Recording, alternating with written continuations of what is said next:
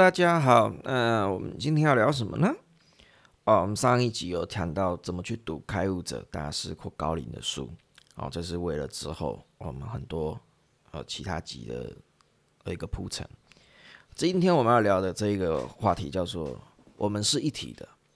哦，在很多的书籍里面，身心灵的书籍，哦，很多开悟者、很多高龄他所传达下来的讯息，你没有个人，大家都是连接到。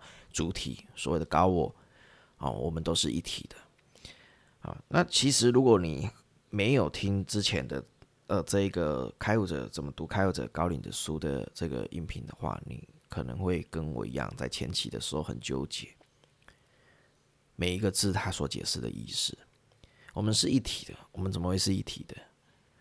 我痛他又不会痛，我们怎么会是一体的？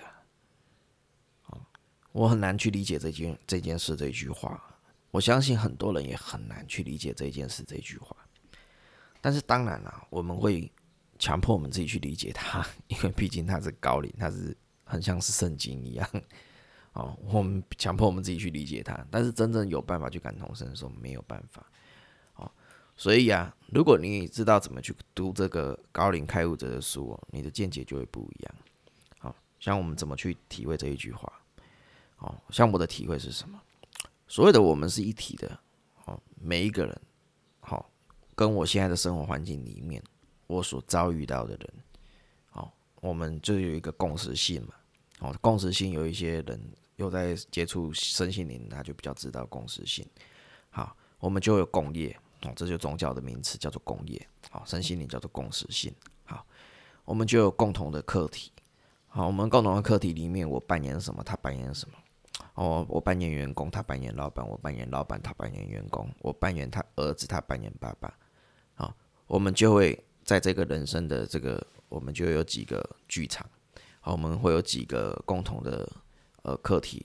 好，我们在家里或我们会有跟我们家里的课题。那家里的课题里面有有人扮演爸爸妈妈，有人扮演爷爷，有人扮演儿子，有人扮演孙子。哦，有人扮演姑姑，有人扮演什么？啊，那在公司里面呢，有人扮演老板，有人扮演股东，有人扮演客户，有人扮演业务，有人扮演什么？啊，那在你的在你的那个兴趣里面，那有人扮演什么？有人扮演什么？有人扮演什么？有人扮演什么？好，那这所谓的对我自己来解释，我们是一体的，就是就是讲到说，我们在领导统御里面啊，很老板呢想说啊，我出我是出钱的，我当然哦，我我当然要赚比较多啊，那你员工你只是拿我的钱啊。哦，你也没有办法跟我一起扛输赢啊，所以我只能给你这些钱呐。我为什么要对你好？我对你好对我什么有好处？好，那如果这个信念的话，它就变成是个体嘛。所以我们看到以前很多呃传产的一些老板啊，或者是一些主管，他的领导同意，你会发现啊，就是他公司很赚钱的时候，他员工还是来来去去，来来去去。当然，老板不会有什么警觉，但是当这个产业没落的时候，你看到这间公司他已经一蹶不起了。为什么？因为他就是赚这一个时机钱了，那他就是很明显的，就是我们都是个体。好，你就是你就是我的员工，你不是我。好，但是你整个公司才叫做一个一呀。所以他这个公司里面，老板跟员工所有人都觉得我们是个体的话，好，这个就是会开始往下坡嘛，走下坡嘛。好，那如果这个老板他会觉得说。哎呀，公司没有这些人，好，没有这个扫地的阿桑就会变得很脏，哦，没有这个货车司机，没有人要送货，那没有这些业务，也没有这些订单的进来，好，那没有这个这个会计，哦，我们的账也也也要自己算，哦，老板觉得，哎，我们大家都是真的，都是都是都是一体的，那员工也觉得，哎，老板赚到钱也都会分我们，然后老板也会关心我们的健康，哦，老板要关心我们的家庭，哦，我们的事很像就是他的事。哦，这时候公司跟老板跟员工他都是一体的，这就是真的所称的一体的。那很多我我那时候我们在当企业教练的时候，我们看到看过很多老板，然后觉得说：“哎呦，为什么员工跟我们向心力就是就是没有？”哦，其实这个很简单啊，就是你对他就是没有向心力啊，你就是把他当成他就是比你低下的人哦，他就是来帮你干事的。我花这些钱很像。讲讲难听点，就很像在养宠物一样，就是你就是赚钱的机器。哦，那当然，员工他也不会跟你想要成为一体啊。哦，这是这是没有办法去经过什么任何教育去强求而来的。这个东西就是你的所作所为，你的信念，让员工有办法感受到，那员工自然跟你成为一体。那家里的人也是一样的。哦，如果我今天哦，我的个性如果要硬，我爸爸的也个性也硬，我哥哥的个性也硬，我妈妈的个性也硬。哦，那我孙子的个性也硬，我侄子的个性也硬哇，那这个家庭绝对爆炸。好，所以在这个情况，这个工业家庭的这个工业里面，我们都是一体的。如果今天大家不会有互相的协和和谐的话，好，大家没有互相的这个一个一个共同的这个心，就是一的一的概念。如果大家都是要坚持自己的。坚持自己的脾气，坚持着自己的立场，我都是对的，你都是错的，你就是要听我的。我是谁？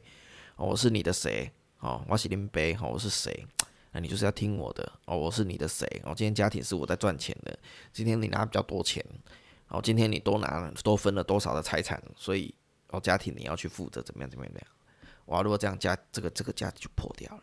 好，所以我对这个我的一体的，我们是一体的这一句话哦。我在这个这个时候，我如果我用这样子的方式去检视他的时候，好，那很多在领导统御上面呢，在一些家庭关系上面呢，人际关系啦，很多时候很多东很多东西我们都破解掉了。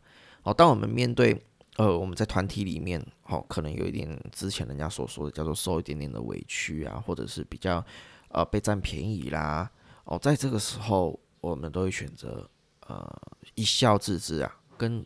之前的这个感觉就不行啊！我一定要争到赢啊！我一次让你一次，你就会你就会对不对？你就之后就会开始一直这样子下去。当然有没有可能有人这样？是有吧？但是前提之下是什么？是这种人，我们不能把他觉得他是多数嘛？啊，或者是我们可以设立自己的一个标准啊？我们可以呃退让个几次啊？或或者是我们可以做什么样的改变啦？好，让让这个去解决这个课题啊？哦，巴拉巴拉等等，哦，那但是如果你把它当成这是个一的话，那你会发现，不管你在公司，哈的，或者是在家庭，好，任何的关系上面，好，你都会有很大的改善，好，所以我们是一体的这一个这件事情，对我来我来解释就是这样子，好，这是我的见解而已，好，为什么呢？因为啊，真正的你要去感受到。大家都是一体，你真的能感受到。因为我现在看了那么多的文献跟书籍，哦，我发现呢，唯独真的有开悟的人，为什么？